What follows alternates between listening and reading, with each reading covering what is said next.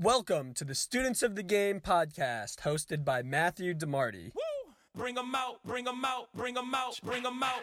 It's hard to yell when the barrel's in your mouth. Come on. Bring 'em out, bring 'em out. Hey.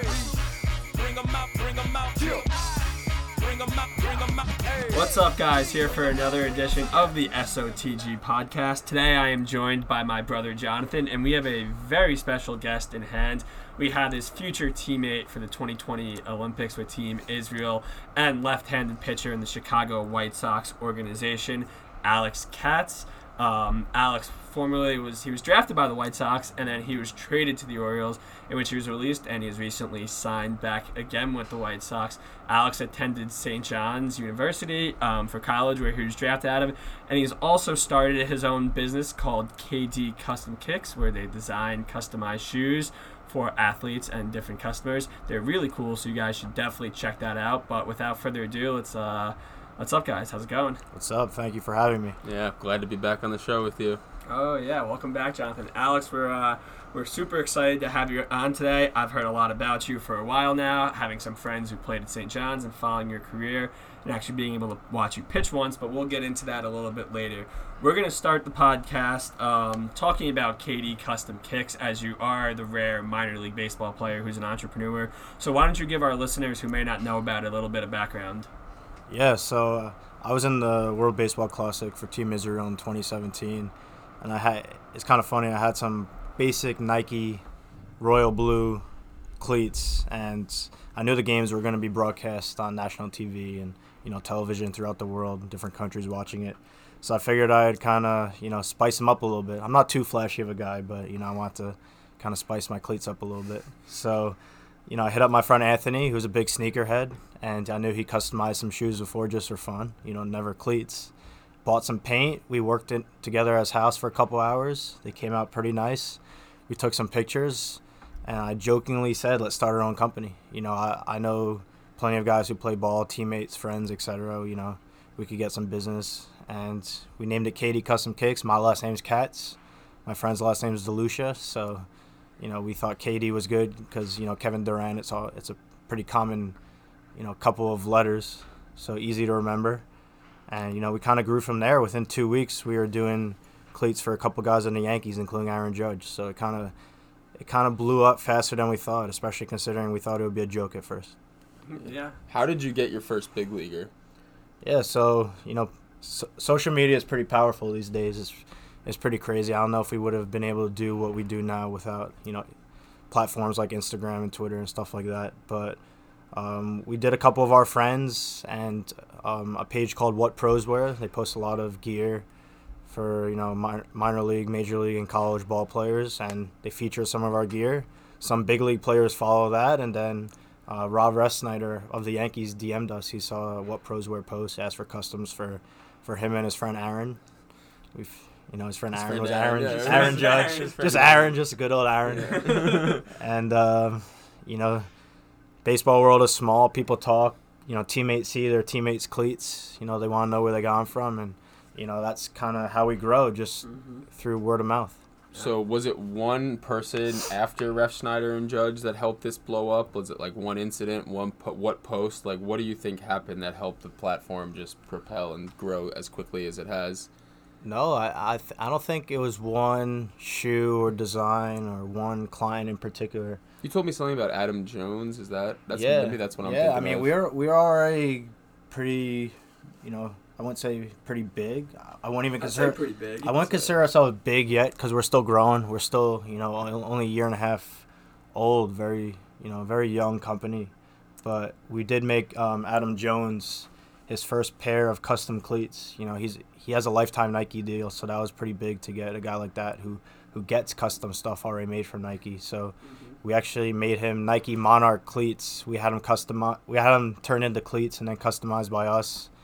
And uh, the minor league team that I was on was actually 30 minutes away from Baltimore, 30 to 45 minutes from Baltimore this year. So Anthony drove down, and we actually uh, met him during Players Weekend and went to that Sunday night game, Yankees versus Orioles, and got to hang out with Adam and you know talk talk some sneakers with him. Mm-hmm.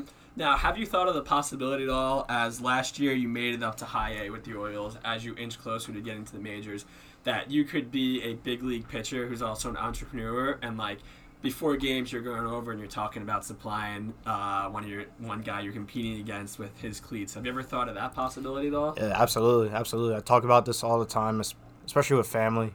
Um, you know, my ultimate goals are to make it to the big leagues and and to you know blow up KD Custom Kicks, where it's you know, you know, kind of taking over taking over the game, changing the game, being you know, being one of the top custom customizers. You know, maybe other stuff eventually, Mm-hmm. but you know that would definitely be a dream. And actually, you know. It's actually funny you said that making cleats for you know guys I'm gonna pitch against. Mm-hmm. I actually have done that a bunch of times. it actually gives me a little bit more motivation, uh, and I have fairly good numbers against guys who made customs for us. It's actually funny that you mentioned that. That is pretty cool. I've never never thought of it that way. Um, so can you tell us a little bit about the new MLB shoe policy? I think you could touch on that a little bit better than we would be able to, and how exactly this has impacted your platform. Yeah, so I actually saw this past week that um, uh, Manfred, the commissioner of MLB, he's he's loosening the restrictions on what players can wear. Um, I know the rule used to be it has to be at least fifty percent of the main color of the team, and obviously teams have their own rules. Like Yankees, it's got to be either you know eighty percent black or something like that, something Yeah. relating to black or navy. A lot of teams have different uh, rules and regulations. Um, MLB has been has kind of loosened their restriction restrictions in the past. Mm-hmm. They obviously have Players Weekend now, where That's you know yeah. players can wear whatever they want, whatever color shoes they want. That has been big for our business. Um, you know they've Jack we have Jackie Robinson Day, Oh, Father's yeah. Day, Mother's Day. Guys wearing blue cleats, pink cleats. Mm-hmm. You know that's definitely big. But you know now that the rule has changed, I'm sure guys are gonna be more open to wearing different colored cleats or at least you know different designs on their shoes. Mm-hmm. It's definitely uh, big for us. And MLB, MLB follows us on Instagram. Uh, Oh, We have we have frequent communication with guys in their social media department. Um, we're actually supposed to do like a documentary with them for this Players Weekend that didn't work out, but Mhm. we made David Wright's last pair of cleats ever. So the cleats that he hung up for his career were actually the cleats that we made for him. And MLB posted our photo on their page in front of four or five million people. So we have a pretty good relationship with MLB, and you know we're definitely happy that um, they're loosening up the restrictions on what players can wear. Yeah, that's awesome. It's really going to help uh, help your platform and help your business continue to grow. Yeah. Now, if you were the commissioner of MLB, being that you're in the like customization business, um, would you allow players to wear whatever they want whenever they want, so that they could show a little bit of themselves and how creative they are? What would your opinion on that be? Yeah, I mean, personally, I think you know stuff like this is due to the result or due to the fact that the participation is not as high as it has been or what they would like it to be.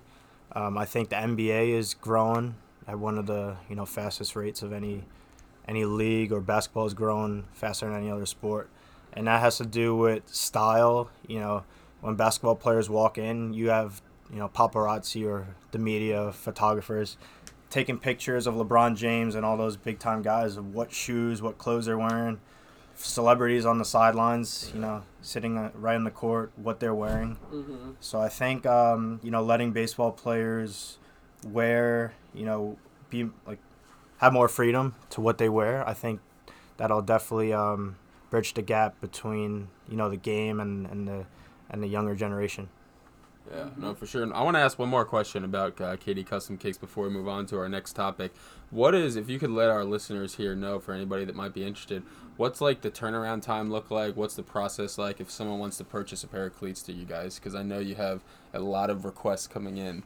Yeah, we. I was actually talking to Anthony. We're, you know, we're definitely thankful for this, but we're more busy now during this holiday time than we were during baseball season. So we could just imagine, you know, what it's going to be like during baseball season. We hope it'll be even bigger than now. So we definitely are busy. Regular turnaround time, or at least Anthony's busy because I don't really paint. I just help him out with the, you know, promoting and getting the word out there. But he does most of the, probably 90, 95 percent of the painting. So he, he's staying busy. Um, our regular turnaround time is about three and a half, four months. Mm-hmm. Right now, there's a lot of orders we have to fulfill. But at the same time, we do keep uh, ten slots open for rush orders. You know, we have agents. Oh, okay. You know, Mhm. what if what if there's an NFL guy that needs cleats by you know week nine, week ten, whatever. Mhm. You know, we're not going to tell them, oh, you're going to get them in June. So Yeah. you know, we have to squeeze some people in. Um, we're accessible through Instagram DMs, email. Um, you know, we'll give out.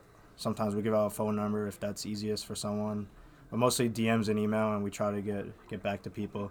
As well, we have a website, so you could order through the website. We actually partnered with a minor leaguer named Evan Mendoza. He played in Double A with the Cardinals. He's good with Photoshop, and every Sunday we release a concept kick that he designed, and part of that is that we include the shoe and the custom work, so the person doesn't have to send their own cleats in. We all we already have it all you know made, and you just order that. Um, but we can supply the shoe, or the player supplies the shoe. Sometimes when you know a big league player needs a shoe by tomorrow, instead of overnighting it to us and then us overnighting it saves a lot of you know time and money if we just you know supply the shoe. So you know there's many ways to go about it. There's not one you know set way you know set in stone of how to order. Mm-hmm. Yeah, I actually have to ask, what's uh, the favorite shoe that you guys have designed, or your personal favorite shoe that you, that you guys have designed? um i grew up a mets fan. I was a big david wright fan growing up i we made him two pairs of cleats i think the captain america uh, Cool. usa pair was was pretty sweet Yeah. he's not too much of a flashy guy Yeah. we made him two pairs as an option because one he's going to display, one obviously he wore during the game, and we were surprised he took the more flashy one. I guess you know that was his day. You know, I Mhm. guess you know he kind of break his own rule for one game, and I think those are pretty sweet. They were it was a metallic blue and a metallic orange. Both cleats were different colors. Oh, they were great. I love them. Um, you want to change gears here? Uh, let's ask th- this topic or question will kind of change gears for us. So, as a minor league baseball player and an entrepreneur at the same time, do you have any difficulties balancing the two? And do you think that this is something that's going to start happening more? It's no secret that minor league baseball players do not earn a living wage and that they're not really given the proper resources to sustain the lifestyle they need. Do you think this is going to be a trend where you start seeing more minor leaguers be creative and create their own business so that they can sustain their lifestyle while working towards their dreams? Absolutely. Um, to answer your first question, um, I think they go hand in hand, and I don't think either either of those two affect each other in a negative way. Mm-hmm. Um, you know, as a minor leaguer, especially a, I wouldn't say especially a pitcher, but just as a professional ball player in general, you know, there, there's a lot of free time on my hands. Mm-hmm. You know, where I can't be using that time. You know, where I need a break. You know, obviously I, I have a great work ethic. I work hard physically, my mental game, but you know there are those 15 hour bus rides. You know, so a lot of times during those bus rides, you know, I'm working on you know trying to get more followers on Instagram, stuff like that.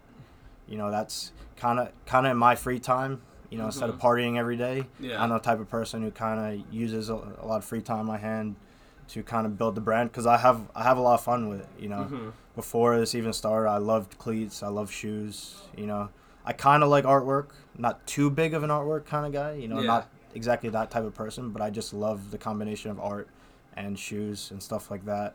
Um, as far as your second question, um, I think it's definitely, I think that's definitely going to keep on happening.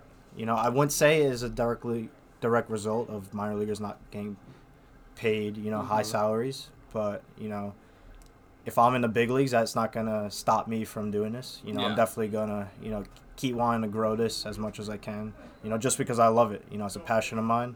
Mm-hmm. Um, there also is a six month, you know, five six month off off season, you know, where guys, typically minor leaguers, I wouldn't say big leaguers, work in off season, but a lot of guys give lessons, stuff like that.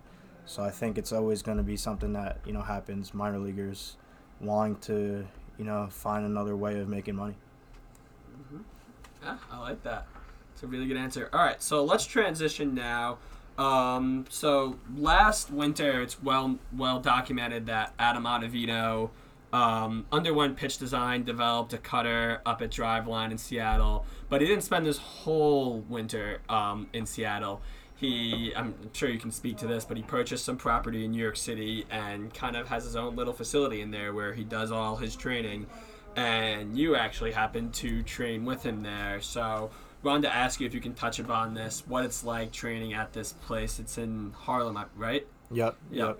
So, if you can touch on it and tell us some of the cool details and how much fun that was. Yeah, so I know Adam. I've known Adam for you know, for a bunch of years, ever since probably freshman year of college when I started training at this place near my house in Long Island. And you know, Adam.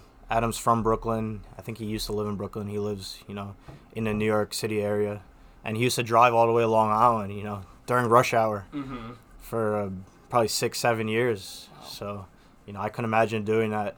You know, his family's starting to grow a little bit. He can't, he can't be away. You know, the whole off season. He's Yeah. got to spend some time with family. So, he's able to find a place in Harlem and built a great pitching facility for him and his friends. You know, it's not like a public facility, Mm-hmm. and he invested a lot in uh, in equipment. And obviously, we all we all improved, talking to each other, training with each other, using all the equipment. And you know, it's definitely helped because um, Adam had one of the one of his best years in his career last year. Mm-hmm. You know, and I, I definitely improved and, and learned a lot working with, you know, him and some of the other guys that come in. So it's definitely been beneficial. So, from a player development off-season perspective, what kind of influence did he have on you last off-season, or anything you learned from him? Maybe like something with command training, stuff like that. Yeah, I mean, I set goals for myself during the off season, but just talking with him and some of the guys that come in there, you know, other big leaguers, minor leaguers, independent guys, you know, all different levels, college guys, you know, like I said, I set goals for myself, but I even improve on things that I didn't even think I needed to improve on just by talking the game and constantly being around those guys. Mm-hmm. You know, just little things like warm up routines, you know, weighted balls, throwing programs, pregame catch, importance of pregame catch. Mm-hmm. It's such, you know, baseball, especially pitching, is an art. Uh, many little things go into being successful, Mm-hmm. and you know, when, when you pitch well, it feels so easy. So, you know, just just a bunch of little things, you know, you got to put it all together Mm-hmm. to, to be the best. So, you know, no matter what level we're at, Adam, obviously one of the top pitchers in MLB right now, Mm-hmm. you know, he, he's still trying to improve, you know, so you, you can never be complacent. You always got to, you know, find ways to get better. Yeah, to Yeah. hear a story like that, I mean, a big leaguer who spent six or seven years driving through New York City rush hour to make his way into Long Island. I mean, that's a pretty intense commitment right there, and you got to you have to applaud that, obviously. But what is a what is a normal day, or what would you say a day at the facility looks like when you go to his when when you go to train with him? What what does that day look like for you guys? Uh, usually we show up in the morning and um, we warm up, you know, roll out, get ready for whatever we're to do that day, um, depending on the time of year.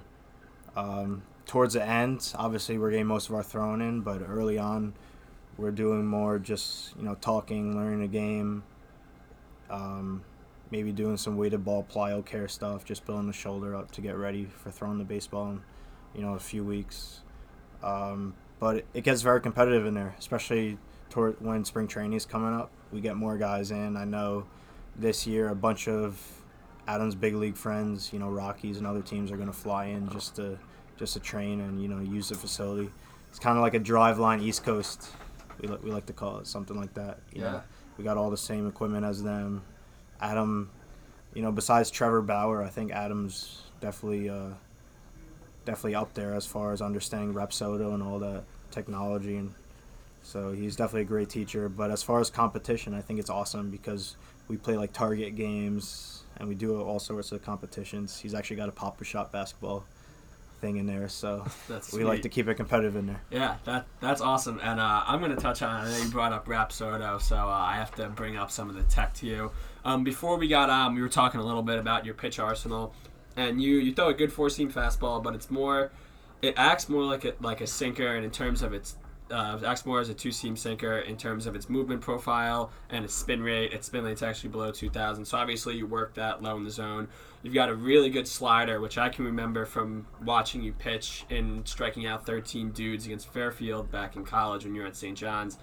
Um, you learn that that has a super high spin rate on it. So this past offseason when you were working with Adam, did you do any sort of pitch design to refine your repertoire at all um, and take advantage of this technology? Or based on the technology, do you get the feedback like I'm using my arsenal uh, as best as I possibly can and it's pretty good? Or what did you learn from that? Absolutely. Um, so last year, I, we kind of call it, you know, the Lab 1.0. Mm-hmm. This year, it's kind of like the Lab 2.0, just with all the new stuff or the new. I wouldn't say new stuff. You know, Adam, Adam had a lot of the high-speed cameras last year, but they weren't all set up Mm-hmm. because we need uh, he needs LED lighting. So it, when you look at the video, it doesn't like flash. It doesn't look like the lights flashing on and off. So a lot of those cameras, he's got stalker radar guns with LED boards. So it's gonna be a better setup this year. So I could definitely work on you know more things and learn more about myself this year. Mm-hmm. But as far as last year, um, I definitely learned a lot, especially about the spin of my fastball. Mm-hmm. Um, you know, the year before I threw all two seams. Every fastball this past year I threw all four seams, but with a different grip than I've thrown in the past. You know, I, f- I feel like a lot of the minor league development is experimental, trying Mhm. to figure out what's best for you. Because, like I said, you're always developing. So, you know, sometimes you have to learn from failure through that process. Mm-hmm. You know, to get to be the best, you, you got to overcome failure and, and learn from your mistakes. But um, one cool thing I learned, you know, looking at high speed camera footage from last year is that when I throw my four seam, it actually rotates back into a two seam spin. So it's really, really weird. It doesn't have a true four seam spin to it. Um, it's kind of like a knuckleball because the spin rate's so low. It's, it's Mhm. crazy. Um, so, you know, I definitely learned that I could have success at the knees, get a lot of ground ball rate, and I think over my minor league career, I, you know, obviously my slider is a big strikeout pitch, so my game is getting strikeouts on the slider and getting ground balls on the fastball. So as long as I stay true to who I am like that, then I'll then I'll have success. Yeah, Mhm. and also like as a left-hander out of the bullpen, and I hear turbo sinker is like Zach Britton someone that you like to watch, or is there anybody that you try to try to work your craft after, or Yeah, I mean, I, I don't like to emulate one pitcher in particular because I know everyone is different. You know, you're never gonna replicate it between one person or the other. But Zach Britton's definitely a guy I like to watch. He has a similar uh, pitches as I do. You know, sinker, slider. He actually, his brother was my manager this past year, and Zach actually rehabbed with my team 2017. So I got to be in the bullpen with him, talk pitching. Um, his his sinker grip is actually similar to the way I hold my slider. It's very weird. It's like a one seam yeah, sinker. Mm-hmm. Um, you know, I think he's one of the few people who could actually throw a pitch like that. You know, just because I hold his grip doesn't mean my pitch is going to be like that. Yeah. Mm-hmm. But you know, you definitely learn from guys like that, guys with similar pitches as you. Mm-hmm. The way I like how you brought up your slider grip. When you throw your slider, is there any specific way that you cue, cue yourself that allows you to get significant movement on it and make it be the out pitch that it is? Yeah, absolutely. So, um, I like to have two pitches. I like to turn it into two pitches. Have Mhm. one that starts as a ball, turns and then goes into a strike. Then one that starts as a strike goes, you know, look ends up becoming a ball. Um, those are obviously used in different situation or even back to back. You know, back to back pitches on on a hitter. Um, but I like to call it a reference point Mm-hmm. and my reference points obviously a little bit more arm side up because the pitch is going to end up glove side down. It's more of a slurve than like a true slider. Um, I throw it. I throw it decently hard, Mm-hmm. but it, it's more of a slurve. So I kind of have that reference point just from that left to right angle. All right. Um, I love those answers. So let's move on to a little different topic where you two guys can kind of talk back and forth with this. But first, we'll talk about the World Baseball Classic. Um, you had the privilege of being able to represent Israel in the 2017 um, WBC, and as I mentioned earlier, uh, you and Jonathan will be teammates on the 2020 Israeli Olympic team. Mhm. Nice, good, good fist pound. Yeah, Um, can't wait for that. so, uh, do you want to touch upon the World Baseball Classic experience at all? And then I'll just let you guys talk about because you were also able to go to Israel recently, so you guys can touch upon that as well. Yeah, so you threw in what four out of six games in the WBC. Yep. So tell us a little bit about your uh, your impact on uh, Israel's success during this tournament. Um, first of all, it was one of the best baseball experiences I've ever had. Um, you know, we had guys from all different levels, and I'm sure everyone could attest to the same thing. you know, some guys that played in the big leagues for a while, and they said it was up there as far as experience. So definitely an amazing experience. You know, us having success as a team definitely helped. You know, make that experience. Mm-hmm. You know, such a positive. It gave us the opportunity to go on this trip that we went on last month because of the success that you guys had. It helped the game grow as as much as it did, and it gave us the opportunity to go over there, become dual citizens, talk to kids who, just like kids in the United States, want to grow up and be major leaguers. So I don't know if that I can't speak for sure or not, but I don't know if that opportunity would have been possible if they didn't have the success that they had in the W, or you guys didn't have the success that you had in the WBC, and again, without your impact. So, what was it like pitching in the Tokyo Dome in, in, in this kind of amazing atmosphere? Yeah, so it started in South Korea in the Gocheok Sky Dome, pretty new, similar to the Tokyo Dome, but the dome was more of like a glass. It was more like a modern ballpark. Yeah. Tokyo Dome was more like an historical, kind of like the Metrodome, very Mhm. similar to the Metrodome.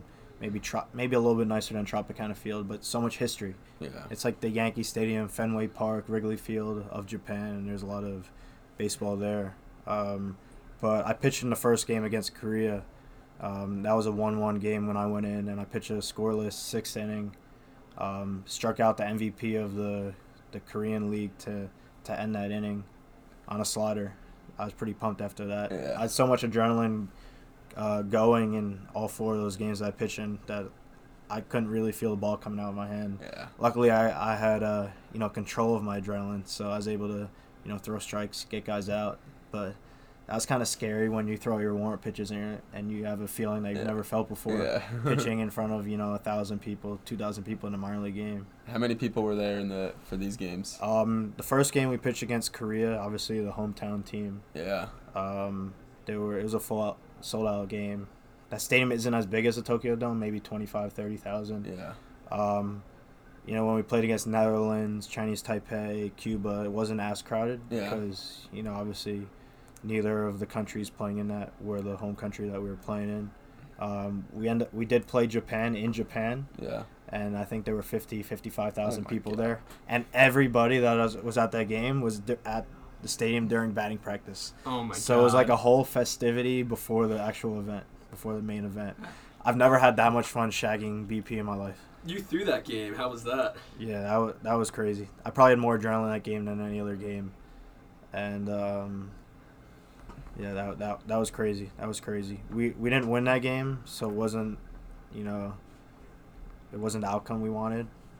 So I would I would definitely say the the game against Korea, the first game, Mm-hmm. that was definitely, um, you know, a lot of fun and definitely meaningful because we had 200 to 1 odds of winning the whole thing. Mm-hmm. And, you know, that was the first game, I think, in the whole tournament. So we kind of put Israel baseball on the map after that one game. You know, Mhm. Korea was in the championship just a couple of WBCs before, so that was that was huge. So, what is there one moment that was your big, greatest memory or the most memorable part of this trip, aside from you pitching, of course? And I mean, that's to be able to pitch in front of 50, 55,000 people is an unbelievable experience. But was there any moments besides that that, that were the most memorable for you? Yeah, so my parents and sister didn't come out to Japan, but they came out to Korea, Uh-huh. My parents have never crossed the Atlantic or the Pacific. Like we've been to, you know, we've been on some family vacations, you know, a couple cruises, maybe the Caribbean, but they've never. My parents are in their sixties. They've never, you know, been to Europe or Asia or Africa or any of those continents. So that was pretty cool for them, especially to be, you know, be there in the stadium. My sister too. Um, but obviously, besides the baseball part, we, um, we went on a tour bus with a lot of the families and guys on our team to the the DMZ, the demilitarized zone. So we actually were on the border of North Korea. That was pretty crazy, looking over into the Wow. into North Korea. That was pretty crazy. Especially tensions were pretty high at that point. So you know you kind of get a sense of adr- adrenaline. You know, I wouldn't say a dangerous area, but Mhm. kind of you know You being kn- yeah, you know being in that's possible. a dangerous area. So, as a member of the uh, WBC t- uh, Israel team that had all this all this success, do you feel that you are now an ambassador of the game uh, for Israel? And being an Israeli citizen. Um, I, I think um, I wouldn't cons- I wouldn't really think of myself as that. I mean, technically, I guess you could say that, but um, I think the game is growing. It is growing. You know, in Israel. um, you know, the participation isn't as high Mm-hmm. as you know. Hopefully, it'll be in five, ten years from now. Um, so maybe one day I would consider myself that. You know, especially if I make it to the big leagues. You know, and you know, I definitely had a you know great time visiting Israel. Um, you know, a few weeks ago Yeah. and um, you know I look forward to going there a bunch more times in the future and help promoting the game. So you know I wouldn't really consider myself that yet, but hopefully in the future, as you know, as I go farther along in my career and as I get more involved with Israel and baseball. Yeah, so a little bit of context on this situation here. Um, Alex and I were both chosen now to continue to represent Israel baseball for hopefully the 2020 Olympics. Baseball are being is being brought back into the Olympics for 2020. The uh, difficult part of the situation is I think there's only six countries that are going to be allowed in, so our path into the Olympics is going to be pretty difficult. But um, now, as myself, someone who didn't play for the WBC team but had the chance to go over with you and make aliyah, which means becoming a, a citizen of, of Israel. Um, I see the uh, the amazing impact that you guys had on the country, and now I, in a way, that's how I described it before I left. That we were going almost as ambassadors of the game, and now it kind of gives me even more, even more drive, even more of a want to be able to positively impact the country. I mean, to see the impact that you guys had on the younger kids that are there, and how they knew who a lot of you guys were, had all had done all this research on you guys beforehand. I'm sure a lot of that stemmed from the WBC success. It was just amazing to me to see that, and then think, wow, uh, I mean, that's the World Baseball Classic. Not everybody knows about that, but everybody knows what the Olympics are. So if we could be fortunate enough to qualify uh, and win some of these tournaments that are coming up in summer and fall of 2019, and have the opportunity to play in the Olympics, I mean, it's just an opportunity that I think we're all so thankful for, and I can't imagine the great things that it could do to baseball in this country or in Israel if we are able to have the same kind of success that you guys had in the World Baseball Classic. So I know we're uh, we're really we're both looking forward to that opportunity and continuing to represent Israel on an international stage. Yeah, yeah, it's gonna be uh, it's gonna be really cool. I'm looking forward to following you guys. I wish I was as good as you so I could be your teammates, but I'm uh, I'm very much looking uh, looking forward to that. If, uh, it depends where you're at in baseball in the next few years. You could be uh, the next analytics guy for Israeli baseball. You never know. Uh, yeah, we could see that. But uh, Alex, we uh, we just wanted to thank you for coming on the podcast. We uh, we, re- we really uh, appreciate you coming on. You're kind of the new, uh, kind of like the new minor leaguer. You're an entrepreneur. You throw you throw in a facility in Uptown Harlem with big leaguers where you guys compete and no one would even know it. Um, you got to play in the World Baseball Classic. You are now a dual citizen. Um, you got a lot going on, and I encourage everyone to go give them a follow on social media. Um, you can share your social media name because I don't want to butch the pronunciation. Yeah, it's uh, Kitty El Gato 12. um, That's his personal page. yeah, I, I, I tried to, you know, I, I've been thinking of changing it, but you know, I Mhm. don't, I don't know if that will, you know, mess other things up. Nah, it's a, it's a good name. It's unique. It's uh, you have it because you like cats, right? Yeah, I mean, Isn't this a Jose Reyes influence? no, no, or I- just a straight Latin baseball influence? yeah. So when I signed with the White Sox, none of my Latin teammates could pronounce my last name. They would pronounce it kind of like catch instead of cats. Oh Okay. Oh, so I just said, you know, either call me Kitty or just call me Gato, which means cat in Spanish. So I think I was bored after one of our, I'm sure maybe day games or maybe you know, you know, just hanging out in the clubhouse, and I just decided to change it one day as a joke. I think I changed my username like six times that week. Oh my god. And- well, this one stuck. Yeah, Yeah. no, I think I, I think I got verified with that username. So I With heard that if you Elgato? change your username, you lose the verification. Uh, So I kind of got stuck with it. Don't change yeah, that. you can't change It's it. It's been working, but what's the KD Custom Kicks tag and the website? Um, it's at KD Custom Kicks on Twitter, Instagram, Facebook.com slash KD Custom Kicks. And the website is KDCustomKicks.com. So Yeah. pretty simple. Yeah. So guys, go ahead. Uh, make sure you follow Alex on his personal social media, Kitty El Gato. Make sure you follow KD Custom Kicks on Twitter, Instagram, and Facebook. And of course, as Alex mentioned, if you are interested in getting some sick custom kicks for the upcoming season, definitely reach out to them via DM. As he said, their DMs are open. But once again, thank you for coming on, Alex, and I look forward to uh, following your success. And following you two guys being teammates in the Olympics. Can't wait for the opportunity. Thanks for uh, thanks for joining us. Thank you very much. Thank you guys for having me.